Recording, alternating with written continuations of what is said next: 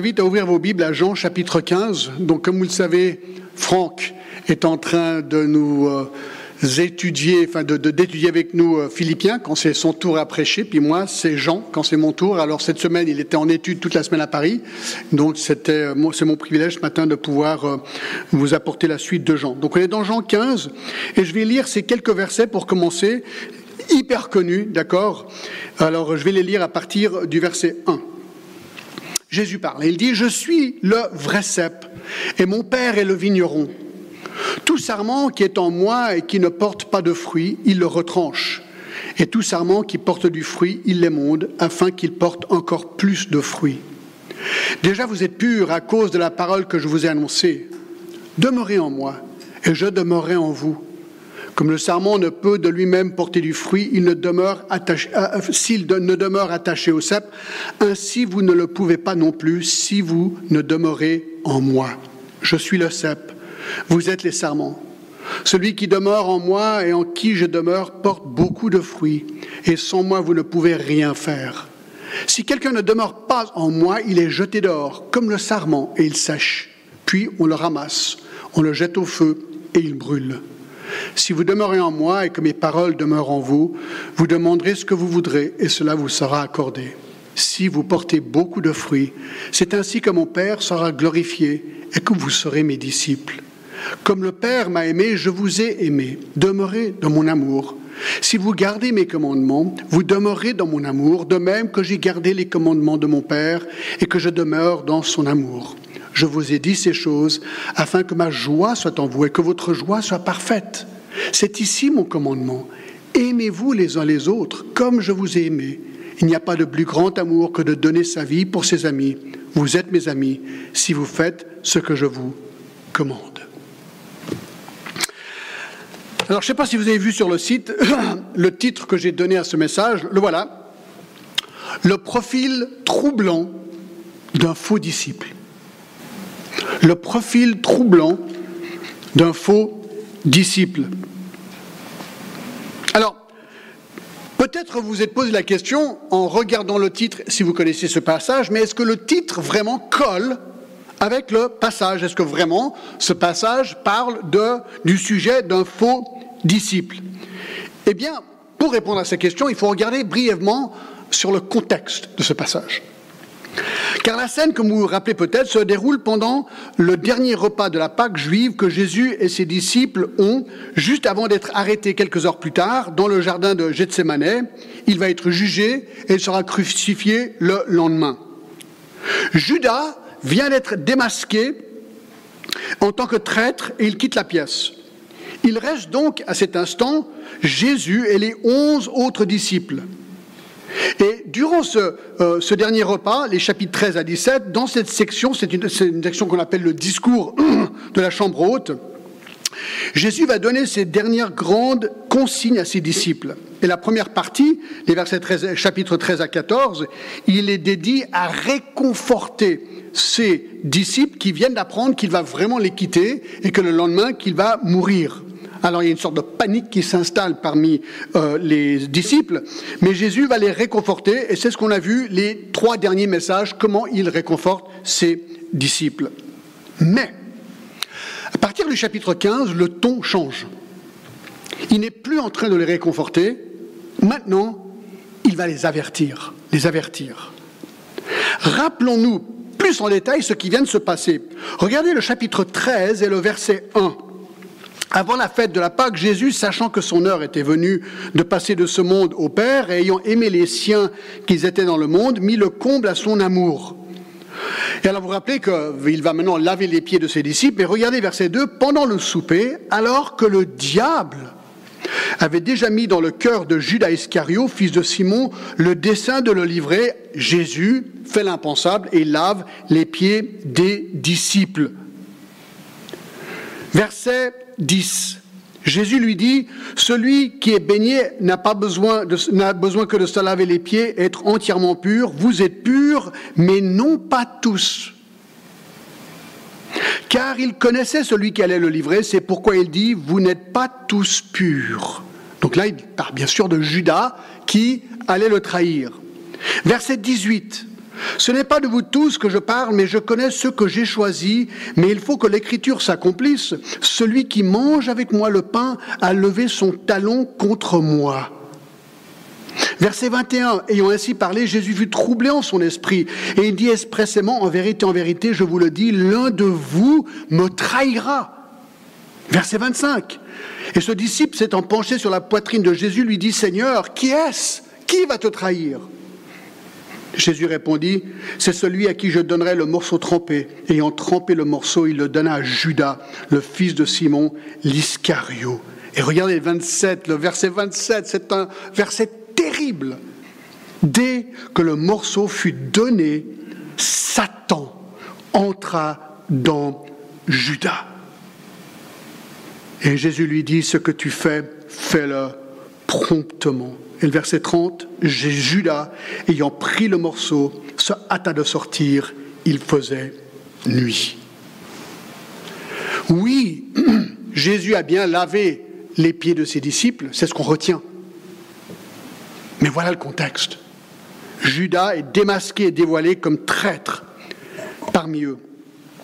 Il quitte les douze et prouvera par ses actes qu'il n'était pas et n'avait jamais été un vrai disciple.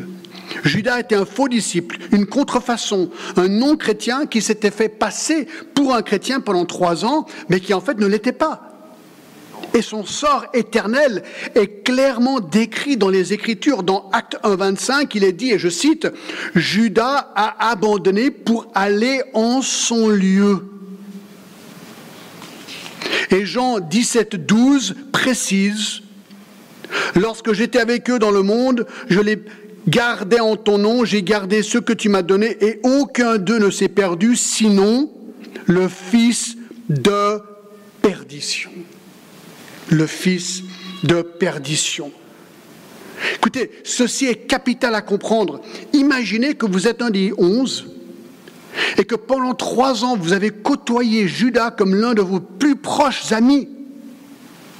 Il faisait après tout partie des douze. Il figurait dans le cercle intime de Jésus. Et soudainement, sans aucun soupçon ni avertissement au préalable, Judas oui, vous apprenez que Judas, votre proche ami, est en fait un traître et qu'il s'apprête et qu'il s'apprête à trahir Jésus et qu'il va le livrer au supplice. Là, vous êtes dans l'incompréhension absolue. Vous êtes sous le choc le plus total. C'est un carambolage d'émotions.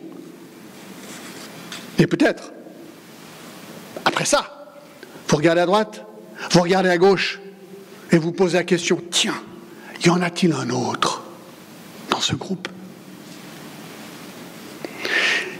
C'est donc dans cette lignée d'événements ahurissants que de la traîtrise de Judas que Jésus évoque ce qu'il va dire au chapitre 15. C'est le contexte. Il veut décrire aux onze disciples, dans le contexte du démasquage de Judas, quel est le profil, certes, d'un vrai disciple, pour qu'ils s'examinent eux-mêmes pour voir s'ils sont vraiment des disciples? Regardez verset 8, Jean 15, 8, c'est ce qu'il dit. Hein. il dit, si vous portez beaucoup de fruits, c'est ainsi que mon Père sera glorifié, que vous serez mes disciples. Donc il leur dit, voilà ce qu'il faut être pour être disciple. Ok. Mais, mais, en le faisant, il décrit également ce qu'est le profil d'un faux disciple. Il veut les avertir.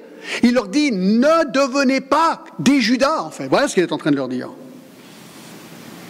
Et Jésus, comme d'habitude, il va utiliser une simple métaphore, une simple illustration, une simple parabole d'une vigne dans les premiers versets du chapitre 15 pour faire son point. Et donc, ce matin, on va examiner le profil troublant d'un faux disciple. Et en le faisant, on va comprendre ce qu'est un vrai disciple. Donc on va vraiment pouvoir faire un contraste entre les deux. Et euh, on va faire la première partie ce dimanche et la deuxième partie dimanche prochain. Donc, on va voir que le profil d'un faux disciple se voit par au moins dix caractéristiques que nous retrouvons dans Jean 15. D'accord? Numéro 1. Numéro 1. Un faux disciple refuse d'être émondé. Il refuse d'être émondé. Regardez verset 1.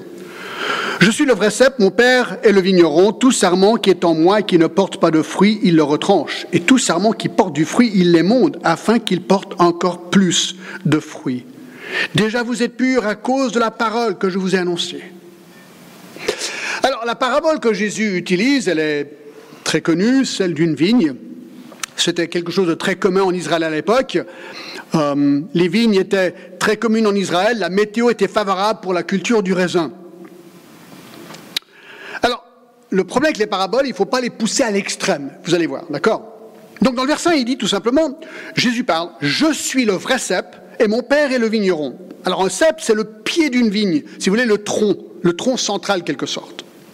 Et il dit, je suis le vrai cep. Donc Jésus dit que je suis le cep, donc le tronc central, mais il dit quand même un petit détail intéressant, il dit pas simplement qu'il est le cep, mais il dit qu'il est le vrai cep.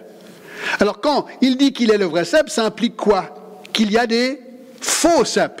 Il y a des faux cep. Alors, qui se font passer pour des cèpes, mais qui ne le sont pas. Et il, il, le dira, enfin, il l'a déjà dit dans Matthieu 24, 4, il dit tout simplement comme ceci Jésus leur répondit Prenez garde que personne ne vous séduise, car plusieurs viendront sous mon nom disant c'est moi qui suis le Christ. Et ils séduiront beaucoup de gens. Et le verset 11, mais celui, euh, verset 11, excusez-moi, plusieurs faux prophètes s'élèveront et ils séduiront beaucoup de gens. Donc il dit attention déjà par rapport à l'identité du cep. Je suis le vrai cep. ensuite il dit mon père est le vigneron. Alors le vigneron, c'est celui qui cultive la vigne pour en récolter le fruit. Là, il dit que c'est le père. Verset 2. Verset 2. Tout sarment qui est en moi et qui ne porte pas de fruit, il le retranche, et tout sarment qui porte du fruit, il l'émonde afin qu'il porte encore plus de fruits. Alors c'est quoi un sarment?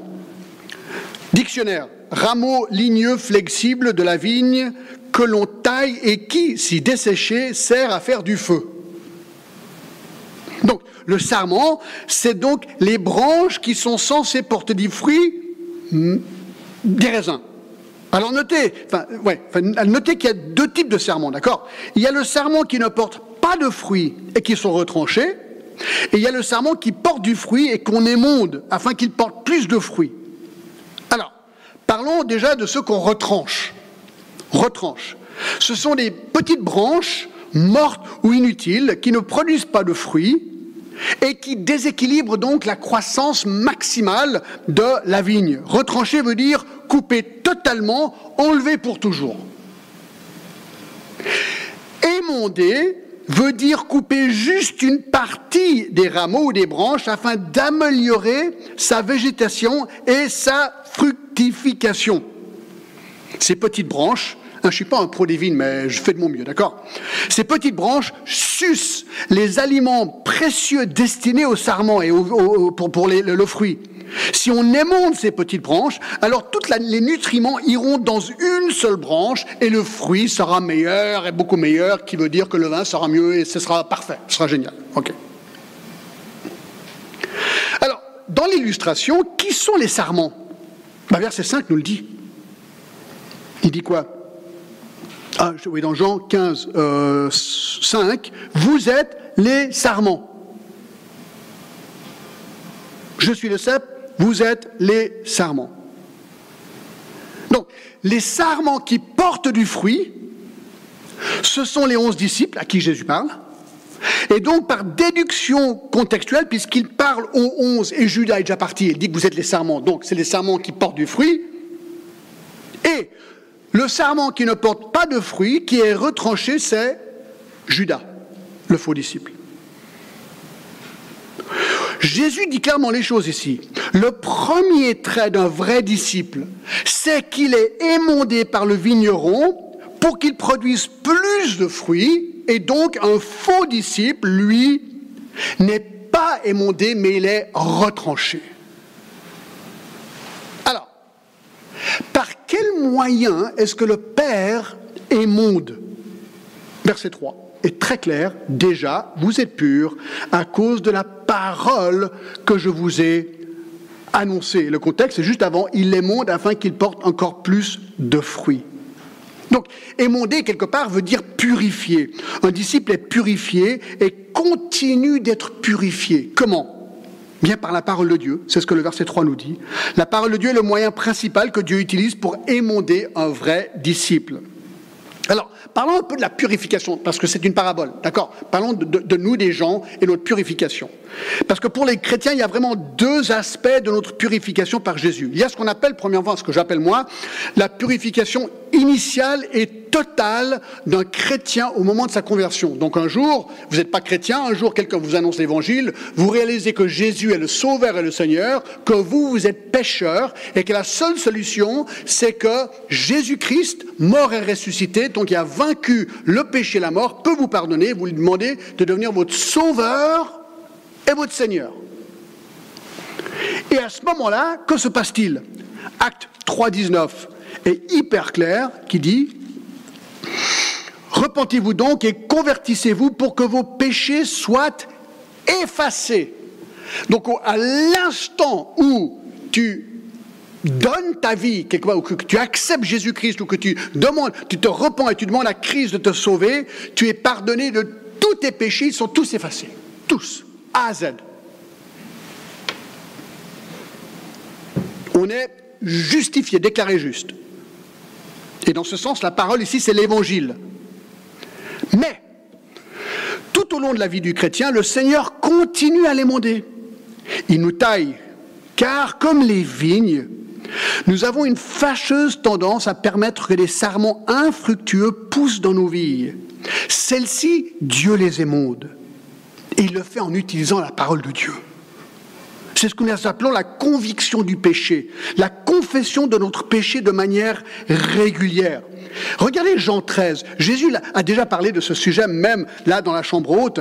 Dans, Jean 13, verset 10, vous vous rappelez, euh, Jésus est en train de laver les pieds et, euh, et tout d'un coup Pierre dit ah non non non non écoute alors là franchement euh, Jésus tu peux pas quand même laver les pieds ce serait trop indigne pour toi. Jésus lui dit verset 10 celui qui est baigné n'a besoin que de se laver les pieds. Parce qu'ensuite après ça quand il a compris il dit ouais alors donne-moi un bain complètement. Et Jésus lui dit au verset 10 celui qui est baigné n'a besoin de se laver les pieds pour être entièrement pur. Vous êtes purs mais pas tous D'accord? Et donc il est en train de dire qu'une fois que tu es baigné, une fois que tu es sauvé, il ne faut que se laver les pieds quotidiennement. C'est-à-dire qu'il faut juste confesser ses péchés. Une fois chrétien de nouveau, il faut tout simplement de manière régulière être sensible et confesser son péché. Mais alors comment ça marche pratiquement? Voilà. Disons que tu es chrétien aujourd'hui, d'accord? Tu es vraiment chrétien, tu es authentique. Comment est-ce que Dieu témoigne par la parole de Dieu? Ben, Je vous donne un exemple, d'accord? Tu es en train de travailler dans ton garage, tu es en train de clouer un truc et paf, avec le marteau, tu tapes le doigt et je suis sûr que ça arrivera à personne ici, mais je, pense comme ça. Peut-être éventuellement quelqu'un d'autre que vous connaissez pourrait dire un gros mot à ce moment-là. Ah Je ne vais pas le dire, d'accord? Parce que j'oserais jamais dire un truc comme ça, d'accord? Vous dites un gros mot. Un vrai chrétien qui marche avec le Seigneur, il va tout de suite dire Ah Éphésiens 4. N'est-ce pas? Ah, Ephésiens 4, 29, qu'il ne sort de votre bouche aucune parole mauvaise, mais s'il y a lieu, quelques paroles qui servent à l'édification et communiquent une grâce à ceux qui l'entendent. Ah, Seigneur, pardonne-moi. Voilà la réaction d'un vrai chrétien. Autre exemple. Imaginons, jamais dans cette église, mais dans d'autres églises, qu'il y aurait un chrétien qui n'aime pas un autre chrétien. Imaginez. D'accord? Il y a quelqu'un que franchement vous n'aimez pas et que franchement, jamais dans cette église, mais, que vous, vous essayez franchement d'éviter. Et là, tout d'un coup, vous voyez la personne, vous voyez votre attitude, et tout d'un coup, vous dites oh, Romains 12, 19 et 21. Romains 12, 19 et 21 vous vient, vous fâche tout de suite dans la tête. Hein? Ne vous vengez point vous-même, mes bien-aimés, laissez agir la colère, car il est écrit à moi la vengeance, à moi la rétribution. Mais si ton ennemi, alors je ne vais pas aller jusqu'à là, mais si ton ennemi a faim, donne-lui à manger. S'il a soif, donne-lui à boire, car en agissant ainsi, tu amasseras des charbons ardents sur sa tête. Ne te laisse pas vaincre par le mal, mais surmonte le mal par le bien. Bref, Seigneur, pardonne mon attitude. Peut-être, et je sais qu'aujourd'hui c'est un immense problème, Vous êtes chrétien et honnêtement, ça c'est péché secret. Vous luttez avec la pornographie sur votre téléphone portable. Parce qu'en trois clics, il y a tout ce qu'on veut aujourd'hui. Et tout d'un coup, vous dites Ah Psaume 101, 3, Job 31, 1, Matthieu 5, 28 et 29. Tout de suite, ça vous vient à l'esprit, n'est-ce pas? Tout de suite. Le psaume 101, 3 est absolument génial. D'accord? Le psaume 101, 3, je ne mettrai rien de mauvais devant mes yeux. Je hais la conduite des pécheurs et ne s'attachera point à moi. Seigneur, pourquoi est-ce que je me permets de regarder ça? Ensuite, vous regardez à Job 31, ça c'est un beau verset aussi. Job 31, 1, qui dit quoi? J'avais fait, c'est Job qui dit ça, Job, qui veut dire qu'il luttait. Parce qu'il dit, j'avais fait un pacte avec mes yeux et je n'aurais pas arrêté mes regards sur une vierge. Job a dit se dire, il a dû faire un pacte avec ce Dieu. Job, non, mes yeux, je ne permettrai pas que mes yeux, c'est comme ça qu'il le dit à l'époque, arrêtent ses regards sur une vierge. Mais peut-être vous dire, ouais, je vais être encore plus radical. Ah oui, Matthieu 5, 28 et 29, c'est vrai, c'est clair. Matthieu 5, 28, si ton œil droit est pour toi une occasion de chute, quoi? Arrache-le. Jette-le loin de toi, car il est avantageux pour toi qu'un seul de tes membres périsse, que ton corps entier ne soit jeté dans la gêne. Il est en train de dire que celui qui ne lutte pas, qui n'est pas radical et draconien avec le péché, s'il laisse tout venir, ben il révèle quoi? Qu'il n'est probablement pas un vrai disciple. Donc, vous voyez, c'est très pratique un vrai disciple, numéro un, accepte d'être émondé par la parole de Dieu. Un faux disciple refuse d'être émondé par la parole de Dieu. Vous savez, ce matin en arrivant, quelqu'un est venu me voir, juste avant d'arriver, dans le couloir, et cette personne m'a dit John, John, John, il faut que je te parle, s'il te plaît, il faut que je te parle. Je lui dit Ah bon? Elle dit Écoute, euh, j'ai dit quelque chose l'autre jour et je crois t'avoir offensé. Je lui dit Quoi? Cette personne était convaincue qu'elle m'avait offensé. Moi, je ne l'avais pas du tout pris comme une offense, mais elle, était convaincue qu'elle m'avait offensé et qu'elle devait faire quelque chose pour réparer ça. Et là, j'ai envie d'en pleurer. Elle m'a offert une boîte de chocolat pour me dire merci. Et, elle m'a demandé pardon, mais j'ai dit, mais pour moi, il n'y avait pas de problème, mais pour elle, il y avait un problème. Elle avait été convaincue. Et donc, elle a fait ce geste pour faire la paix entre nous. Et je lui ai dit, écoute, alors là, c'est pile poil un des points de mon message. Voilà un chrétien. Un chrétien, il est sensible à son péché et il est continuellement en train de se faire émonder. Merci à cette personne.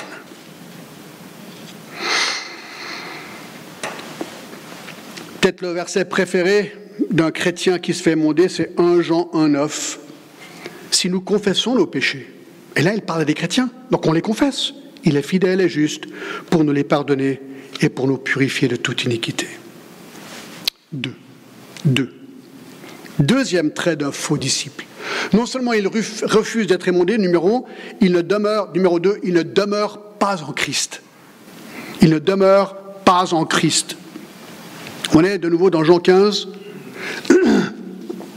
à partir du verset 4. Demeurez en moi et je demeurerai en vous, comme le sarment ne peut de lui-même porter du fruit, et s'il demeure attaché au cep, ainsi vous ne le pouvez pas non plus si vous ne demeurez pas en moi. Je suis le cep, vous êtes les sarments, celui qui demeure en moi et en qui je demeure porte beaucoup de fruits, car sans moi vous ne pouvez rien faire. Si quelqu'un ne demeure pas en moi, il est jeté dehors comme un sarment, et il sèche, puis on le ramasse, on le jette au feu, il brûle. Si vous demeurez en moi, et mes paroles demeurent en vous, demandez ce que vous voudrez, et cela vous sera accordé. C'est intéressant que le mot demeurer ici apparaît dix fois dans les versets 4 à 16. Apparemment, le Seigneur veut vraiment qu'on capte ce point.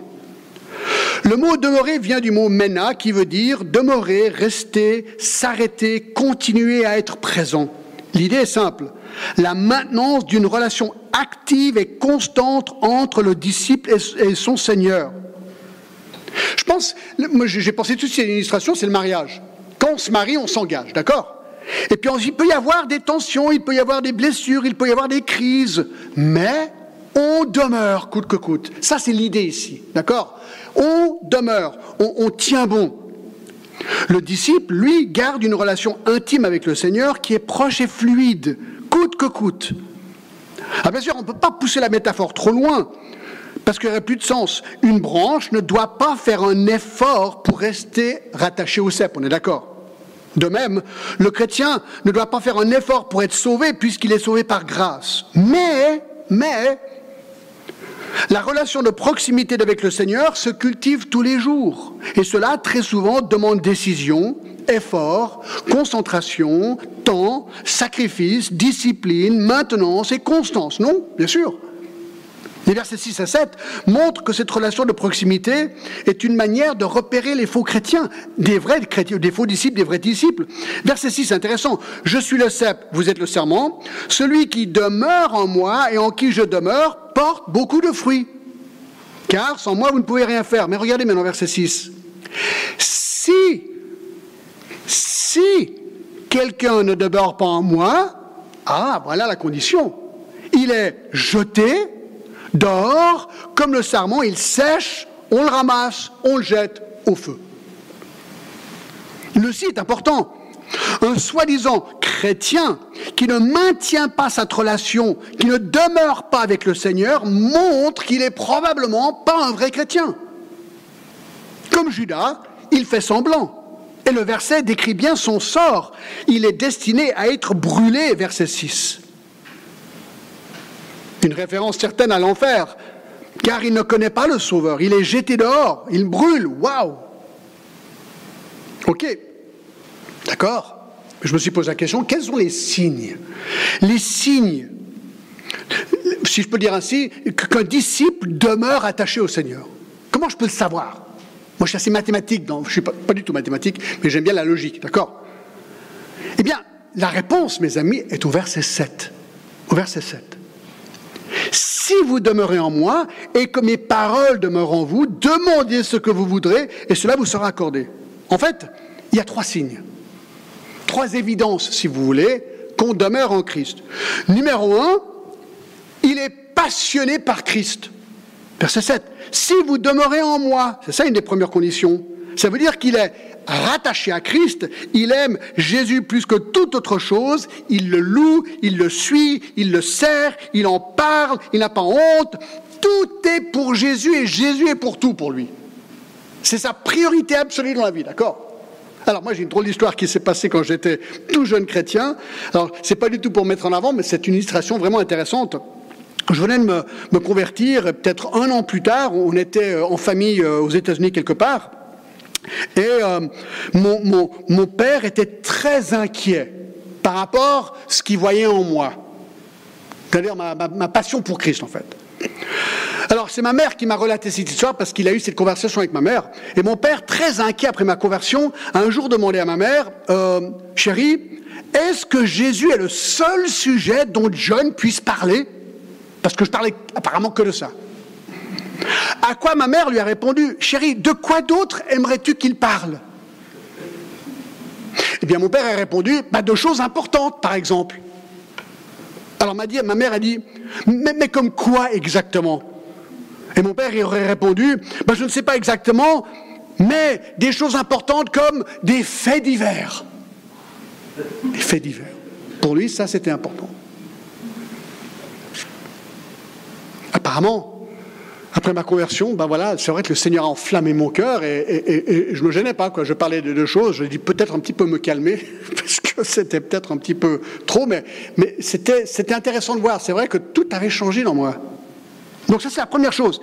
Il demeure en Christ. Il est passionné par Christ. Deuxième signe qu'on voit dans verset 7, c'est qu'il est passionné par la parole de Dieu. Verset 7. Si vous demeurez en moi et que mes paroles demeurent en vous, vous demandez ce que vous voudrez et il sera accordé. Là, c'est intéressant. Si mes paroles demeurent en vous, un vrai disciple, c'est quelqu'un qui aime la parole de Dieu, elle est prépondérante dans sa vie. Et je trouve intéressant que dans Jean 8, 31 à 32, Jean 8, 31 à 32, il dit quoi? Il dit aux Juifs qui avaient cru en lui, si vous demeurez dans ma parole, c'est le même mot. Si vous demeurez dans ma parole, vous êtes vraiment mes disciples. Vous connaîtrez la vérité et la vérité vous affranchira. C'est excellent comme verset. C'est exactement pareil. Je demeure en Christ et je demeure dans sa parole. Donc, le vrai disciple aime la parole de Dieu, il aime apprendre la parole de Dieu, il aime appliquer la parole de Dieu, parce que dans Matthieu 28, après qu'il dit, allez, faites de toutes les nations des disciples et baptisant au nom du Père, du Fils et du Saint-Esprit, il dit quoi? Et enseignez-leur à observer tout ce que je vous ai prescrit. Donc, le vrai disciple aime la parole et il aime l'appliquer dans sa vie.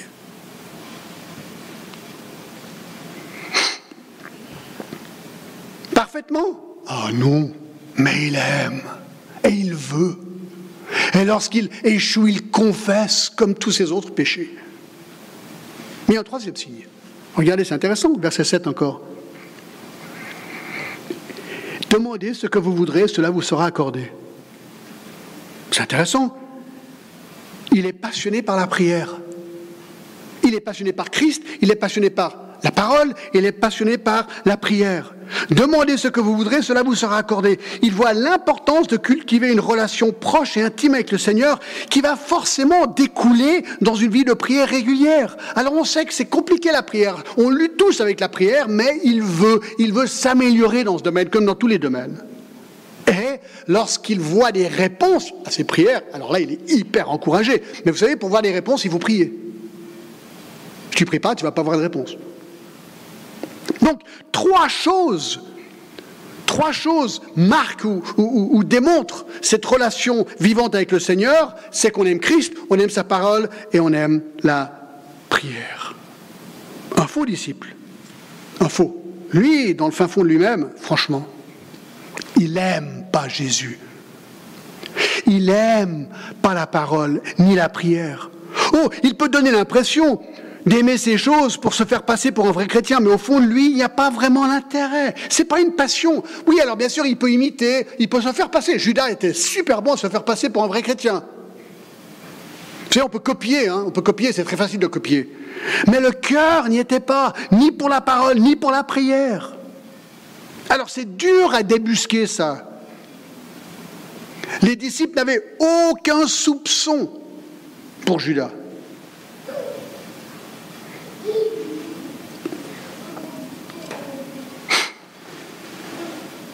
C'est intéressant. On pourrait se dire, ouais, mais John, je ne comprends pas parce que je pensais que c'était la grâce, le salut.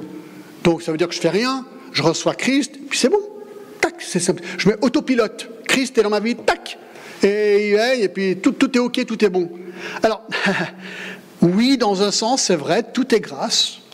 Hein, c'est ce que Ephésiens 2, 8, car c'est par la grâce que vous êtes sauvés, par le moyen de la foi, cela ne vient pas de vous, c'est le don de Dieu, ce n'est point par les œuvres, afin que personne ne glorifie. Donc oui, c'est vrai, Christ vit en vous, il vit sa vie, tout est gratuit, c'est génial. Mais, verset 10, car nous sommes son ouvrage et ont été créés en Jésus-Christ pour de bonnes œuvres que Dieu a préparées d'avance afin que nous les pratiquions. Ah ouais Alors question, est-ce que c'est Jésus qui pratique tes œuvres?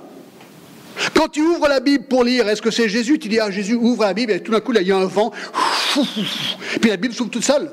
Arrête. Tu dois décider, ah, ce matin, je vais lire ma Bible, je veux quel chapitre Allez, en Corinthiens 1, et je lis. Il y a un effort à faire. Alors, il y a un désir qui est en nous, mais il y a un effort à faire.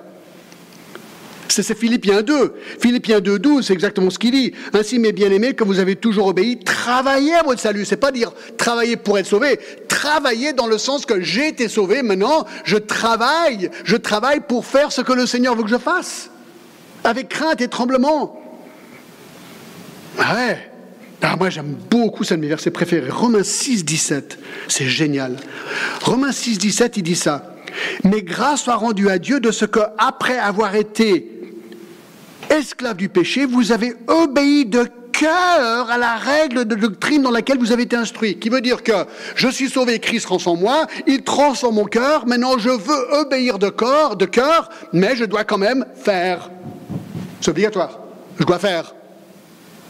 Je dois faire des trucs, quoi. Je, dois, je dois faire les disciplines chrétiennes parce que je veux les faire, parce que Christ m'a donné l'envie de le faire. Et voilà ce que Judas a refusé. Pendant trois ans avec le Seigneur, hypocrite parfait. Il a entendu les messages de Jésus, il a vu les miracles de Jésus, mais son cœur non régénéré était froid. Ça a pris du temps pour le débusquer, trois ans. Trois ans. Nos vrais disciples demeurera dans le Seigneur par le biais de trois disciplines, comme j'ai déjà vu, Christ, la parole et la prière. Trois. Trois.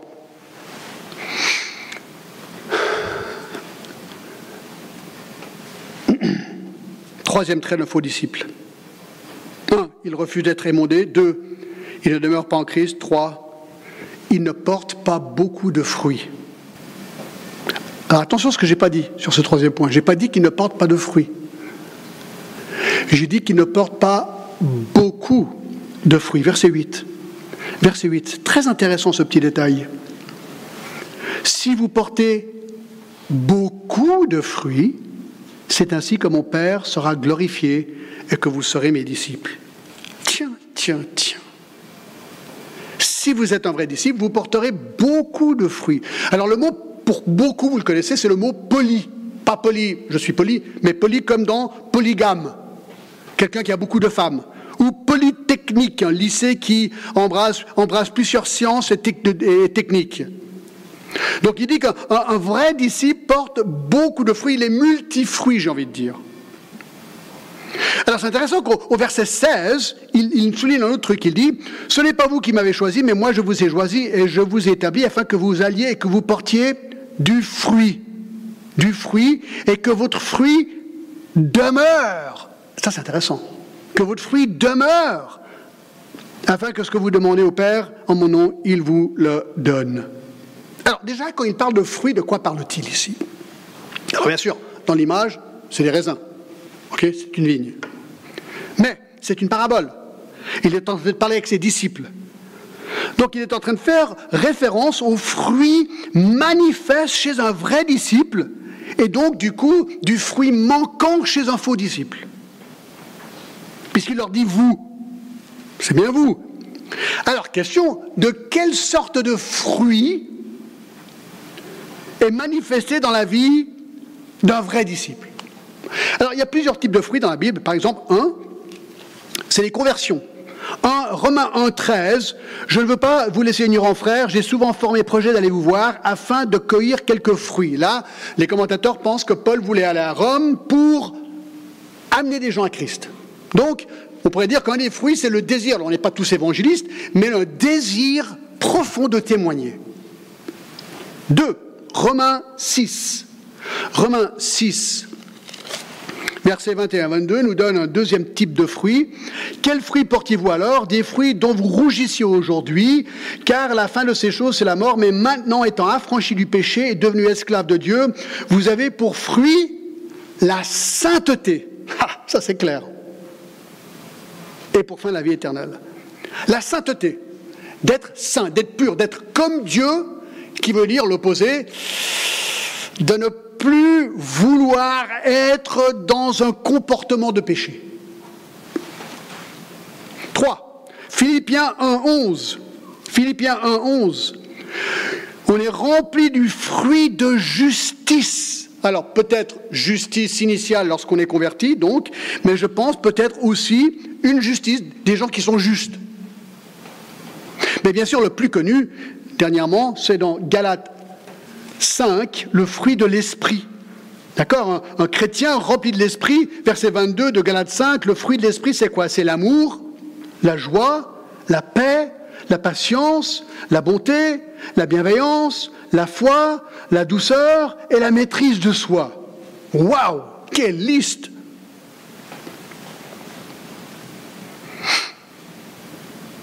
Mais ce qui est intéressant, c'est que Jésus dit qu'il ne faut pas simplement produire du fruit, mais beaucoup de fruits. Beaucoup de fruits. Alors, déjà, comment est-ce qu'on produit un tel fruit? D'accord? Luc 6. Luc 6 nous explique d'où vient ce fruit. C'est vraiment très très pratique, d'accord? Luc 6, 40, les disciples n'est-il pas plus euh, plus que le maître, mais tout disciple accompli sera comme son maître. Et ensuite, il dit au verset 43, ce n'est pas un bon arbre qui porte du mauvais fruit, ni un mauvais arbre qui porte du bon fruit. Que chaque arbre se reconnaît à son fruit. On ne cueille pas des figues sur des épines et l'on ne vendange pas des raisins sur les ronces. L'homme bon tire des choses du bon trésor de son cœur et le méchant tire de mauvaises choses de son mauvais trésor, car c'est de l'abondance du cœur que la bouche parle. Ah oui, le fruit de ma vie découle de la nature de mon cœur. Est-ce que j'ai un nouveau cœur en Christ ou est-ce que j'ai un, ancien cœur, pas en Christ, donc un, cœur déchu, coupé de Dieu? Ben regarde le fruit. Regarde le fruit. Mais encore, pourquoi insister sur le beaucoup? Il dit qu'il doit avoir beaucoup de fruits. Voici la réponse. Parce que même un non-chrétien peut falsifier et produire par lui-même assez de fruits pour se faire passer pour un vrai chrétien. La différence, c'est qu'un chrétien, lui, produit beaucoup de fruits. Un non-chrétien qui joue le jeu produit peut-être du fruit, mais avec le temps, tu commences à te poser des questions.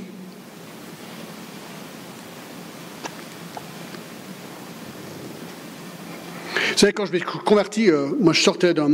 J'étais un universitaire, j'avais 19 ans à l'université. Et puis je vivais vraiment une vie euh, païenne. Je suis parti en Inde, je me suis converti à New Delhi. Puis alors, euh, six mois plus tard, je reviens à mon université. D'accord Pour continuer mes études. Maintenant, je suis chrétien. Oh, le choc Tous mes amis viennent me voir, mais ils ne savent pas du tout ce qui s'est passé. D'accord Ils ne savent pas que je me suis converti. J'arrive.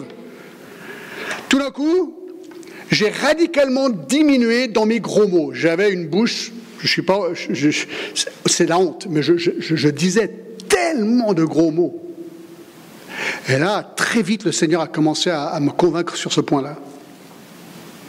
Plus d'immoralité, c'était terminé. Plus de clopes, je fumais deux paquets par jour à l'époque. Et plus de drogue. Je retourne à l'université. Non mais les gens, ils me regardaient, ils pensaient que j'étais un malade. Ils ne comprenaient pas. Tous les trucs qui étaient nos, affaires de fun avant, terminé. Moi, j'allais à une étude biblique, j'avais ma Bible maintenant, d'accord? Je non, non, moi je vais à l'église. Et je disais, mais il est complètement déconnecté ce gars, d'accord? C'est vrai, j'avais déconnecté. Non, en fait, je ne déconnectais pas, c'est que le Seigneur faisait une œuvre dans ma vie et le fruit de l'Esprit commençait à se manifester dans ma vie. Ben, le monde ne comprenait pas. Le monde ne comprenait pas. Le fruit, alors c'est pas parfait, hein, ça prend du temps la, sanctification. Mais il y avait du fruit dans ma vie, la sainteté, c'est ce qu'on avait vu, la justice, toutes ces choses commençaient à se manifester de plus en plus dans ma vie. Et je voulais témoigner aussi, je, parlais à tout le monde, mais ils prenaient pour un malade. Par contre, j'ai vu des gens venir à Christ, et ça c'était super. Donc, le faux disciple produit juste assez de fruits pour se faire passer pour un vrai disciple. Un vrai disciple produit pas juste du fruit, mais beaucoup de fruits. Alors vous dites, ouais, mais tout le monde ne produit pas le même nombre de fruits. Ça, c'est vrai. C'est vrai. Dans Matthieu 13, la parabole du semeur, 13, 20, celui qui a reçu la semence dans les endroits pierreux, c'est celui qui entend la parole, qui la reçoit aussitôt avec joie. Donc là, je suis en train de parler là de, Enfin, je continue, verset 21. Mais il n'a pas de racine en lui-même, il manque de persistance, et dès qu'il survient une tribulation et une persécution à cause de la parole, il trouve une occasion de chute. Là, je pense que c'est un non-chrétien, mais qui a donné l'impression qu'il était chrétien. Pareil au verset 22. Celui qui a reçu la semence parmi les épines, c'est celui qui entend la parole, en qui les soucis du siècle, les sélections des richesses étouffent cette parole, la rendent infructueuse, pas de fruit de nouveau un non-chrétien. Mais regardez verset 23. Celui qui a reçu la semence dans la bonne terre, c'est celui qui entend la parole, qui la comprend, il porte du fruit, et un grain en donne 100, un autre 60, un autre 30. Alors on ne va pas tous produire 100% de fruits, mais on va tous produire beaucoup de fruits selon les capacités données à chacun. On n'a pas tous les mêmes dons, on n'a pas tous la même, chose, mais il va donner, je pense, la capacité de beaucoup de fruits à tout le monde selon sa capacité de pouvoir les produire. Ce qu'on va voir, c'est que, waouh, ce chrétien ou cette chrétienne, vraiment, on la voit complètement engagée à Christ, engagée à la parole, engagée à la prière. Elle produit peut-être 30 fruits, quelqu'un d'autre 60 fruits, l'autre 100, mais produit du fruit et du fruit en abondance.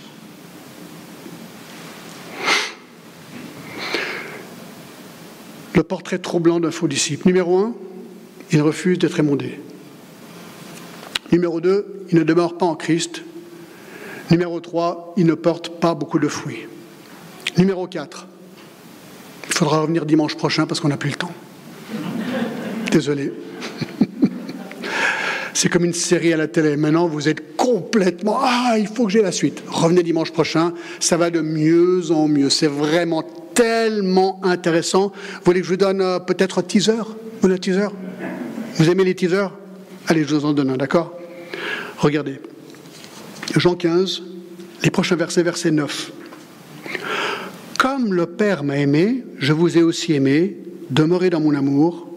Voici, si vous gardez mes commandements, vous demeurerez dans mon amour, de même que j'ai gardé les commandements de mon Père et que je demeure dans son amour.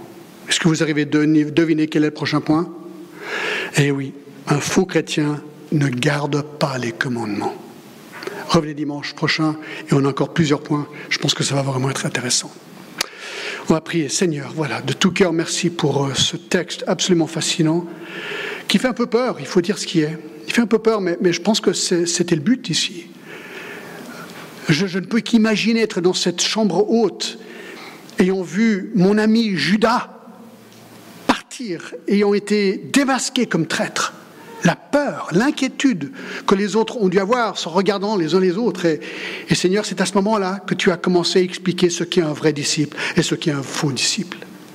Seigneur, moi je te prie que pour chacun de nous aujourd'hui, et que ce soit vraiment un exercice, mais sérieux, et qu'on s'examine chacun de nous soi-même. Seigneur, est-ce qu'on joue un jeu ici? Ou est-ce que notre vie est vraiment, vraiment consacrée à Jésus-Christ, Seigneur? Et Seigneur, merci parce que ce qu'on a vu aujourd'hui, c'est que tu nous émondes. Et Seigneur, est-ce que nous sommes heureux d'être émondés par toi? Est-ce que nous aimons être émondés par toi? Seigneur, est-ce que nous aimons demeurer en toi?